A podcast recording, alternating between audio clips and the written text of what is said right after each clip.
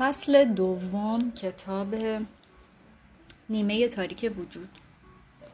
سایه چهره های گوناگونی دارد. ترسو، زیادخواه، خشمگین، کینتوز، پلید، خودخواه، فریبکار، تنبل، سلطجو، متخاسم، زشت، نالایق، بیارزش، ناتوان، عیبجو، موشکاف و هزار تای دیگه.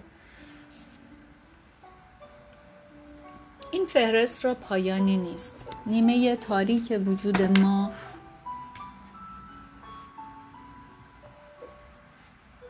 مخزنی برای همه جنبه های ناپذیرفتنی ماست. همه آنچه که موجب شرمندگی ماست و وانمود می‌کنیم نیستیم.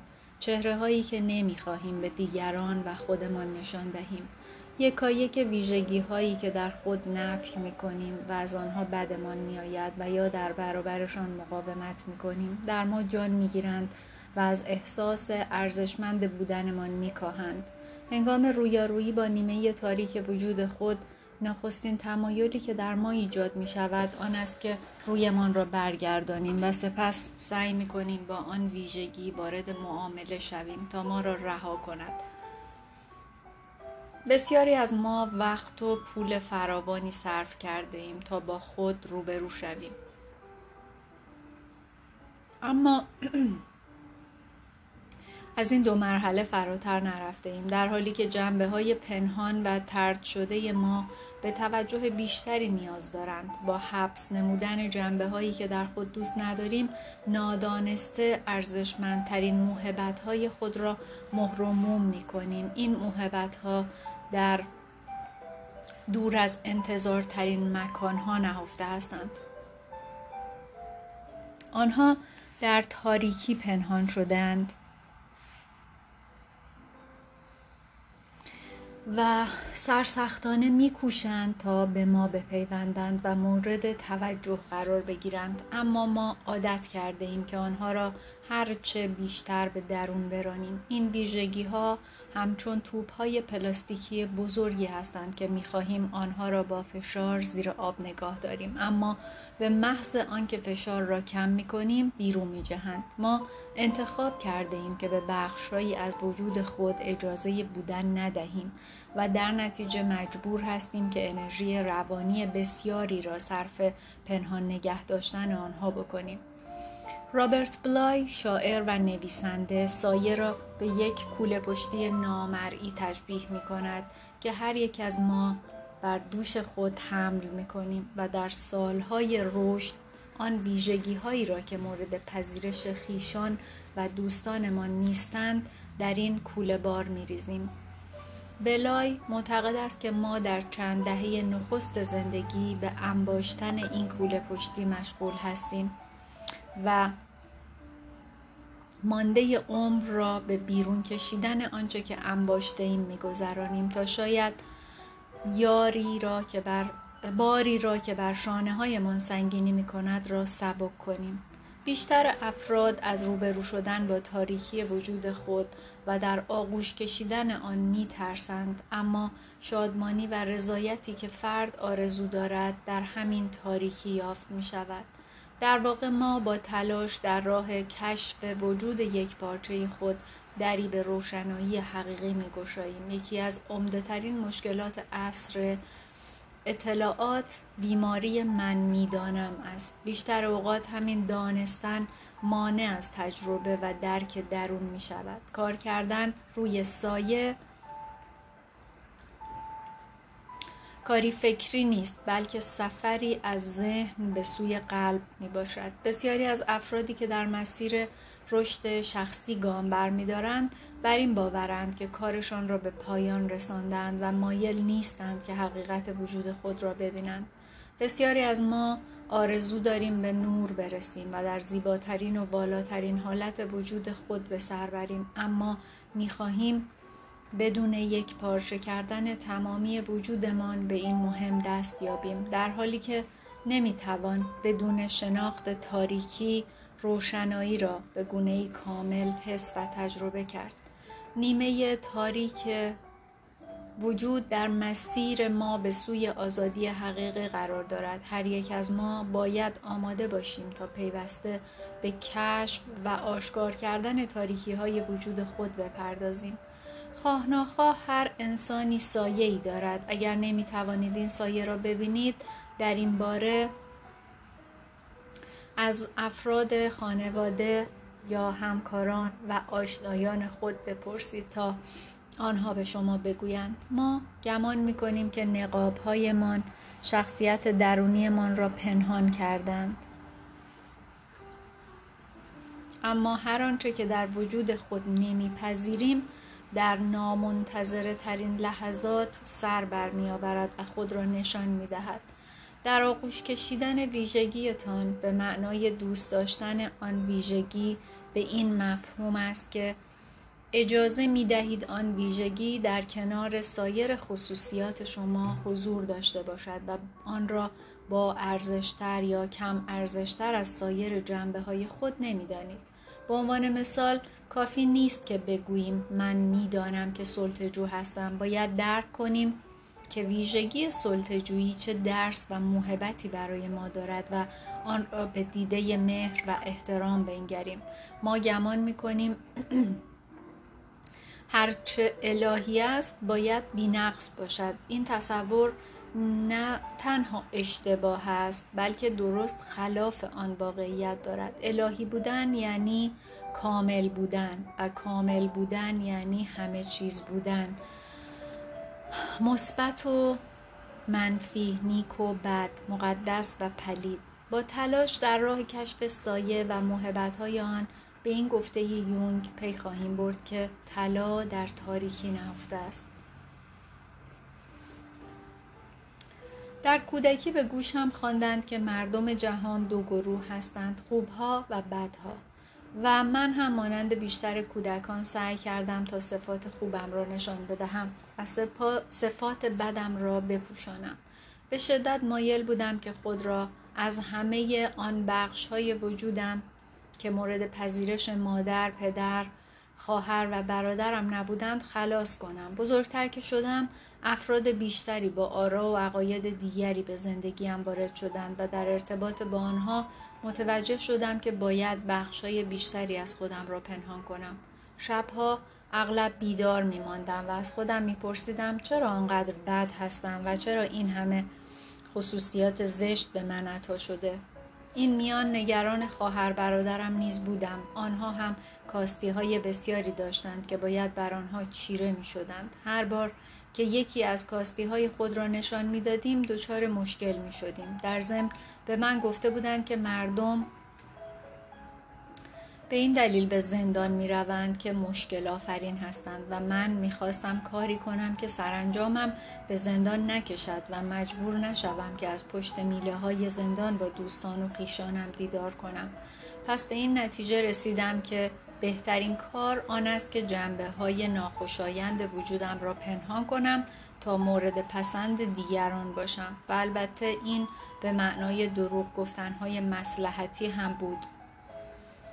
آرزو داشتم هیچ گونه کاستی نداشته باشم تا همه دوستم بدارند در نتیجه هنگامی که مسواک نمی زدم شیرینی زیاد می خوردم یا خواهرم را کتک می زدم دروغ می گفتم و هنگامی که سه چهار ساله شدم دیگر حتی متوجه نبودم که دروغ می گویم چون به خودم هم دروغ می گفتم به من می گفتند عصبانی نباش خودخواه نباش بدجنس نباش زیاده خواه نباش.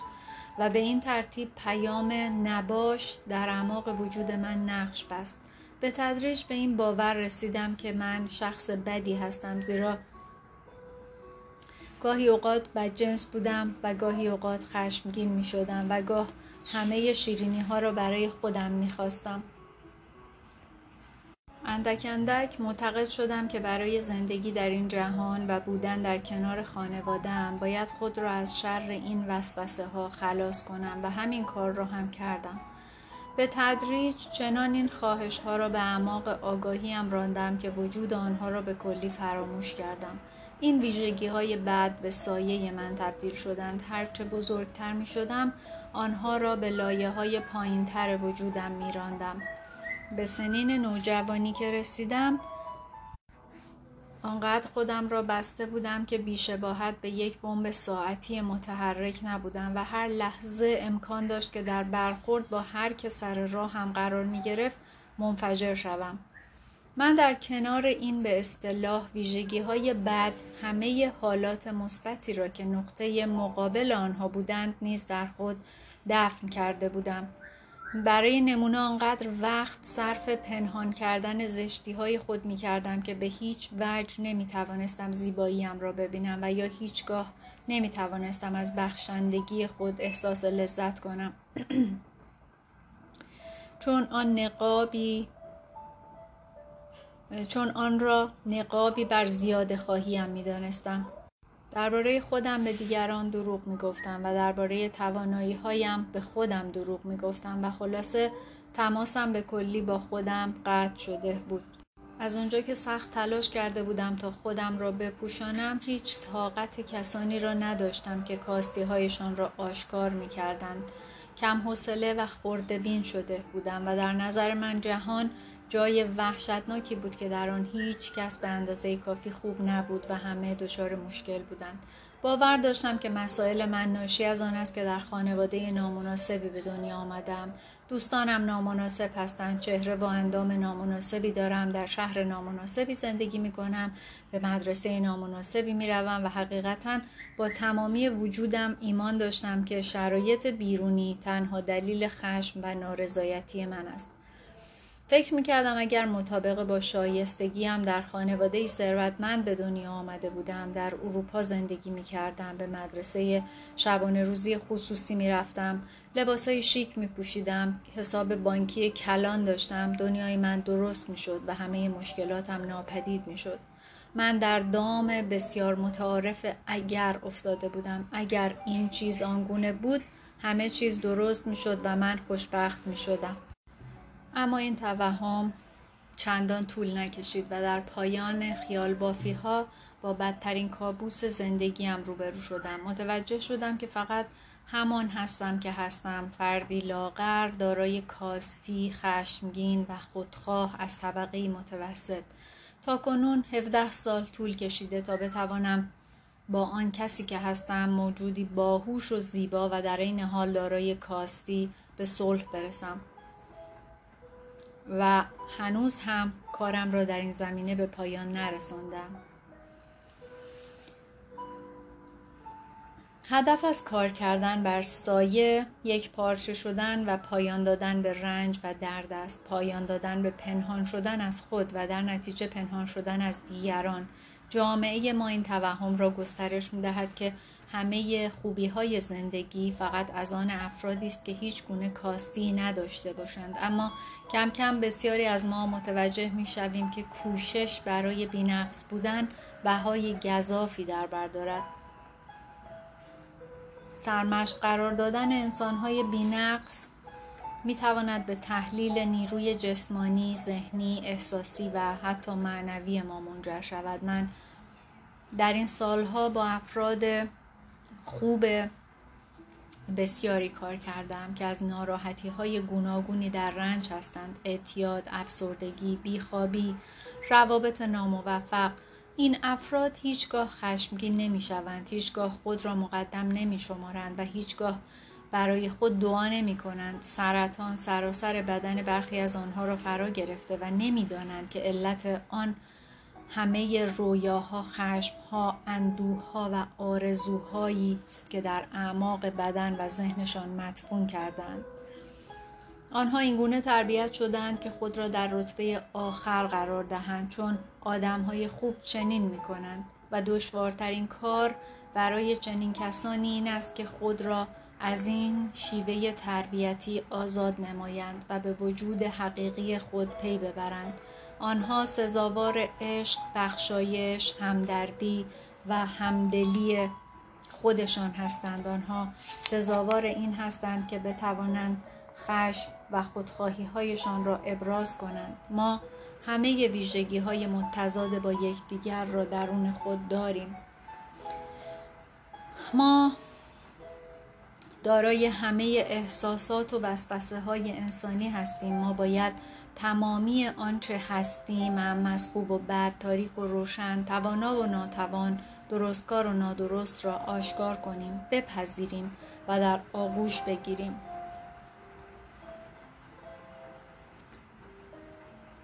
اگر شما معتقدید که ناتوان هستید پس باید به جستجوی ویژگی های متضاد آن بروید و توانایی را در خود بیابید. اگر ترس بر شما حکم فرماست باید به درون خود رجوع کنید و شهامتتان را بازیابید. اگر مظلوم هستید باید ظالم درون خود را پیدا کنید. این حق طبیعی شماست که کامل باشید و همه چیز را در خود داشته باشید. فقط کافی است دیدگاه خود را دگرگون کنید و قلبتان را باز کنید و پذیرا باشید. هنگامی که بتوانید تاریکترین و پنهانترین ویژگی های خود را با روی گشاده بپذیرید و بگویید من آن هستم آنگاه می توانید به روشنبینی حقیقی برسید. هنگامی می توانیم روشنایی را در برگیریم که بتوانیم به طور کامل تاریکی را در آغوش بکشیم. شنیدم که می‌گویند کار بر سایه مبارزه از راه دل است. این کار ما را به جایگاه جدیدی در سطح آگاهی می‌برد آنجایی که دل پذیرای کل وجود و کل بشریت است. در سمیناری که به تازگی برگزار کردم زنی گریه کنان از جا برخواست و او دچار رنج و درد شدیدی بود. او گفت از بازگو کردن افکار وحشتناکش خجالت می‌کشد چون آنگاه همه می‌فهمند که او چه انسان بدی است. اما پس از گفتگویی طولانی سرانجام اعتراف کرد که از دخترش متنفر است. آنقدر ناراحت بود که صدایش به زحمت شنیده می‌شد. او با صدای آهسته بارها و بارها تکرار کرد من از دخترم متنفرم. همه حاضرین به این زن خیره مانده بودند. برخی احساس همدردی می کردند و برخی وحشت زده شده بودند. مدتی با او کار کردم و برای او توضیح دادم که داشتن احساس نفرت اشکالی ندارد و او باید نفرتی را که نسبت به دخترش حس می کند را بپذیرد. از حاضرین پرسیدم که چند نفر از آنها دارای فرزند هستند. تقریبا همه دستشان را بلند کردند و از آنها خواستم تا چشمان خود را ببندند و تلاش کنند زمانی را به یاد آورند که نسبت به فرزندشان احساس نفرت کردند. همه دست کم یک مورد را به یاد آوردند و سپس از آنها خواستم بررسی کنند که این حس نفرت چه فایده برایشان داشته. برخی گفتند که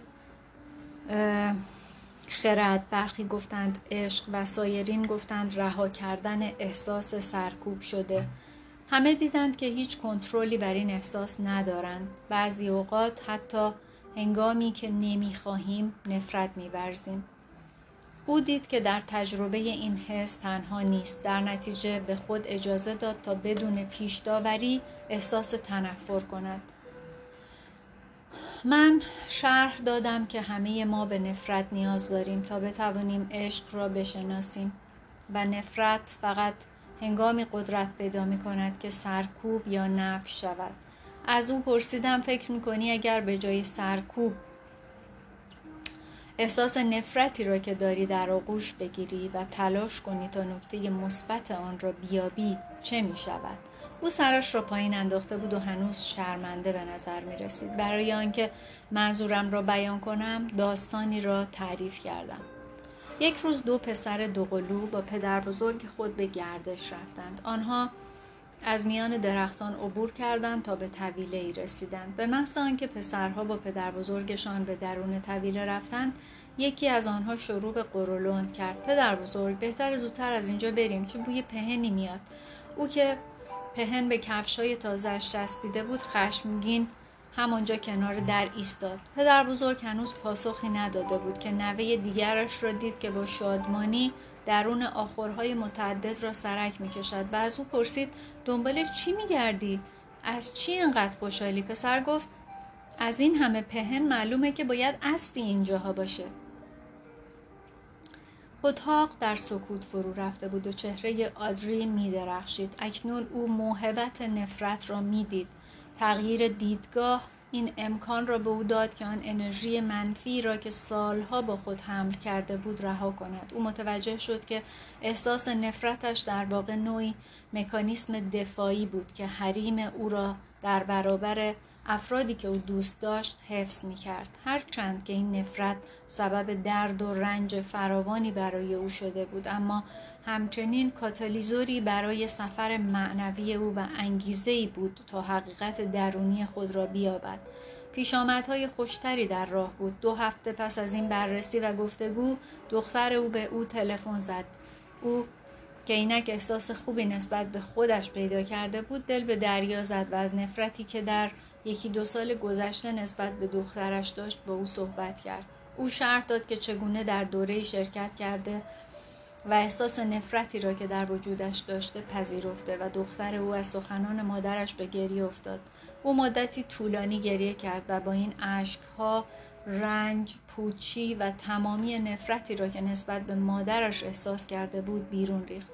در پایان از او خواست تا با هم نهار بخورند و آن روز آن دو کنار هم نشستند و سرانجام توانستند رابطه خاص مادر و فرزندی را احساس کنند. آنها به همدیگر قول دادند که از آن به بعد همواره احساسات خود را با هم در میان بگذارند تا دیگر هیچ خللی در رابطهشان ایجاد نشود.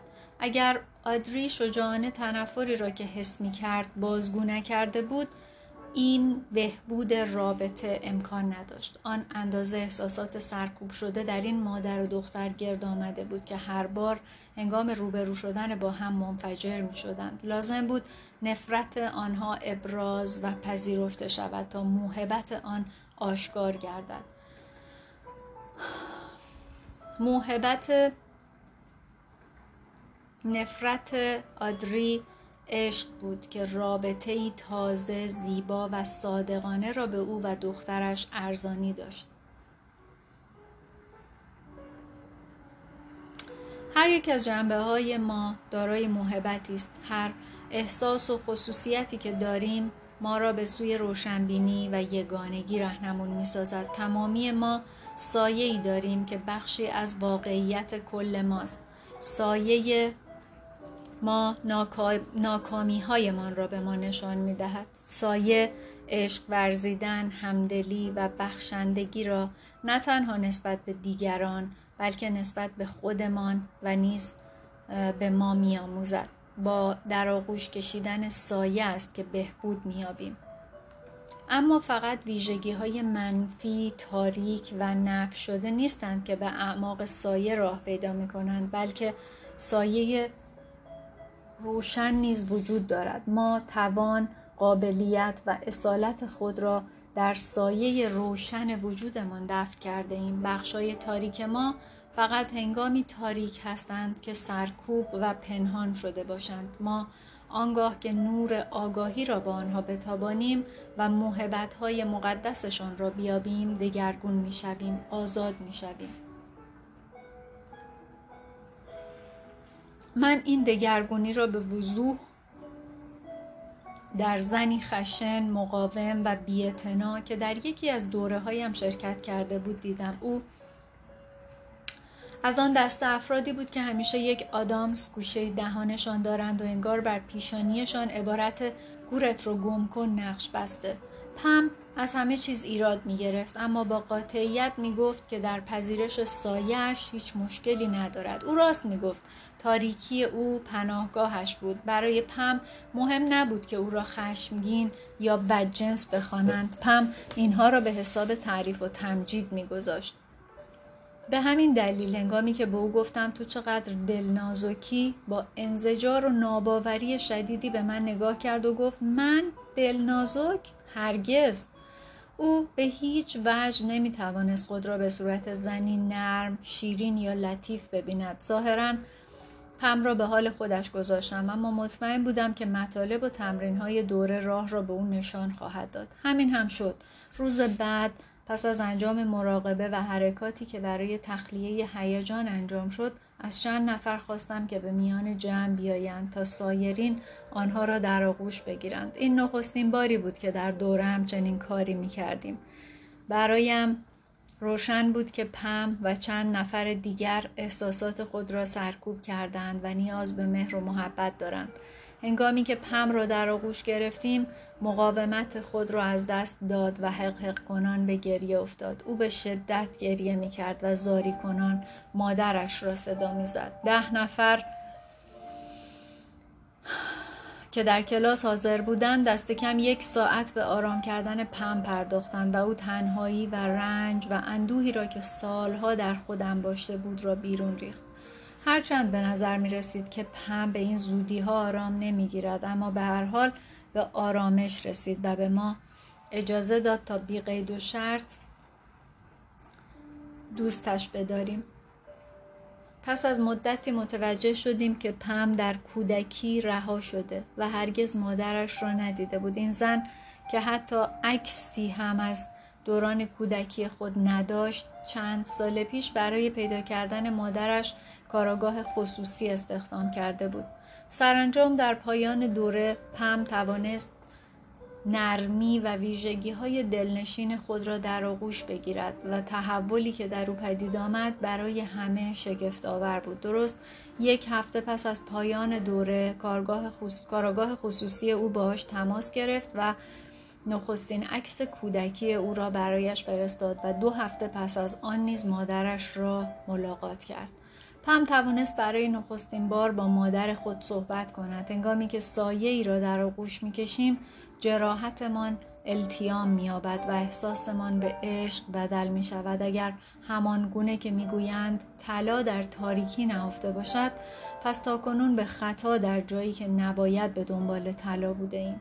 چنانچه دیپاک چوپرا مکرر گفته در بطن هر انسان فرشتگانی وجود دارند که تنها آرزویشان آن است که زاده شوند. ما همگی آرزو داریم که الوهیت خود را شکوفا کنیم اما فراموش کرده ایم که هر بذری برای رشد و نمو نیاز به خاک حاصلخیز دارد. آن خاک حاصلخیز و مکان مناسب درون ما و در سایه ما قرار دارد. باید این مکان را بپذیریم دوست بداریم و به آن توجه کنیم تا گلهای وجودمان شکوفا شوند تمرین مهم است که انگام انجام این تمرین ها هوشیار باشید. همه پاسخ های مورد نیاز درون شما وجود دارند اما باید آرام باشید تا این پاسخ ها را بشنوید. برای انجام این, فرس... این تمرین فرصت کافی به خودتان بدهید. تلفن را قطع کنید. خود را کاملا به روند تمرین واگذارید. پیشنهاد می‌کنم دست کم یک ساعت برای انجام این تمرین ها وقت بگذارید. لباس راحت بپوشید در جایی از خانه که دوست دارید بنشینید می توانید برای ایجاد فضایی دلپذیر چند شم روشن کنید و موسیقی ملایمی پخش کنید دفتر و قلم و یا لوازم مورد علاقه تان را در دسترس بگذارید. می توانید مراحل تمرین را بر نوار ضبط کنید و در طول تمرین به آنها گوش دهید تا مجبور نباشید که مرتب چشمانتان را باز کنید و آنها را بخوانید. هرگاه آماده شدید چشمان خود را ببندید. پنج بار آرام و عمیق نفس بکشید.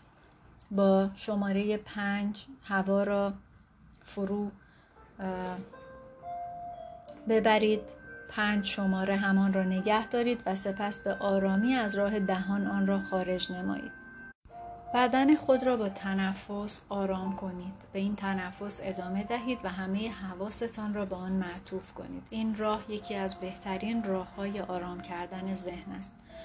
در همان حال که چشمانتان بسته است تجسم کنید که به آسانسوری وارد می شوید و در را می بندید. یکی از دکمه های آسانسور را فشار می دهید روی شماره هفت و هفت طبقه پایین می روید. تجسم کنید که به اعماق آگاهی خود می روید. در باز می شود و شما باقی زیبا و آرام را مشاهده می کنید. سعی کنید همه جزئیات را به روشنی در نظر بیاورید. به درختان، گلها، پرنده ها، جوی آب، به همه چیز توجه کنید. آسمان چه رنگی دارد؟ صاف و آبی است یا لکه های ابر در آن دیده می شود. گرمای هوا را حس کنید. نسیم ملایمی را که بر چهره شما میوزد را حس کنید. لباسی را که بر تن پوشیده اید. لباس مورد علاقه تان خود را به زیباترین و جذابترین وجه ممکن تجسم کنید. کفش هایتان را از پایتان درآورید و زمین و چمن را زیر پای خود حس کنید. خاک نرم یا چمنزار. خشک است یا مرتوب آیا جاده سنگ فرش است یا مرمرین؟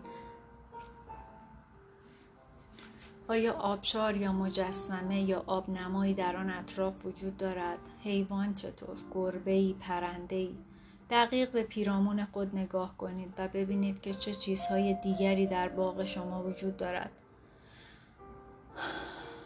پس از آنکه باغتان را آفریدید مکان مراقبه مقدسی را تجسم کنید که در آنجا می توانید همه پاسخهایی را که می خواهید دریافت کنید. دقیقه مکان مقدس درونتان را بررسی کنید و قول بدهید که مرتب به آنجا سر بزنید. اینک توجه خود را بر تنفس خود معطوف کنید و پنج بار آرام و عمیق نفس بکشید. خود را به سطح هوشیاری آرام و عمیق تری ببرید. اکنون به این پرسش ها پاسخ دهید.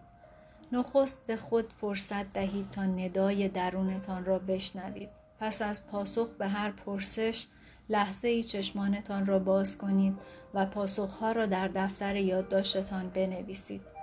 بهترین روش آن است که هر را که به فکرتان می‌رسد سریع یادداشت کنید. هیچ پاسخی درست یا غلط نیست پس نگران آنچه که می نویسید نباشید و بگذارید هر آنچه که لازم است به این ترتیب پدیدار شود و احساس و ابراز شود پس از پاسخ به پرسش نخستین چشمانتان را ببندید و به باغتان بازگردید. در مکان مراقبه خود آرام بنشینید و اینک دوباره آرام و عمیق نفس بکشید. حالا پرسش بعدی را از خود بپرسید و به همین ترتیب ادامه دهید و به هیچ عنوان در این روند شتاب نکنید. سوالها به این ترتیب است. از چه چیزی از همه بیشتر می ترسم؟ چه جنبه هایی از زندگیم به دگرگونی نیاز دارند؟ با خواندن این کتاب می‌خواهم به چه نتیجه برسم از همه بیشتر میترسم دیگران چه مطالبی را درباره من بفهمند از همه بیشتر میترسم چه مطالبی را درباره خودم بفهمم. بزرگترین دروغی که تا کنون به خودم گفتم چه بوده است؟ بزرگترین دروغی که تا کنون به دیگری گفتم چه بوده است؟ چه مانعی مرا از انجام کارهایی که لازم است برای دگرگونی زندگیم انجام دهم باز می پس از پایان این تمرین به خود فرصت دهید تا هر آنچه که به فکرتان می‌رسد را یادداشت کنید. سپس دقیقه به شهامتی که برای انجام این تمرین نشان دادید و تلاشی که کردید بیاندیشید و از خود تقدیر کنید و اکنون به فصل بعدی بروید. پایان فصل دوم.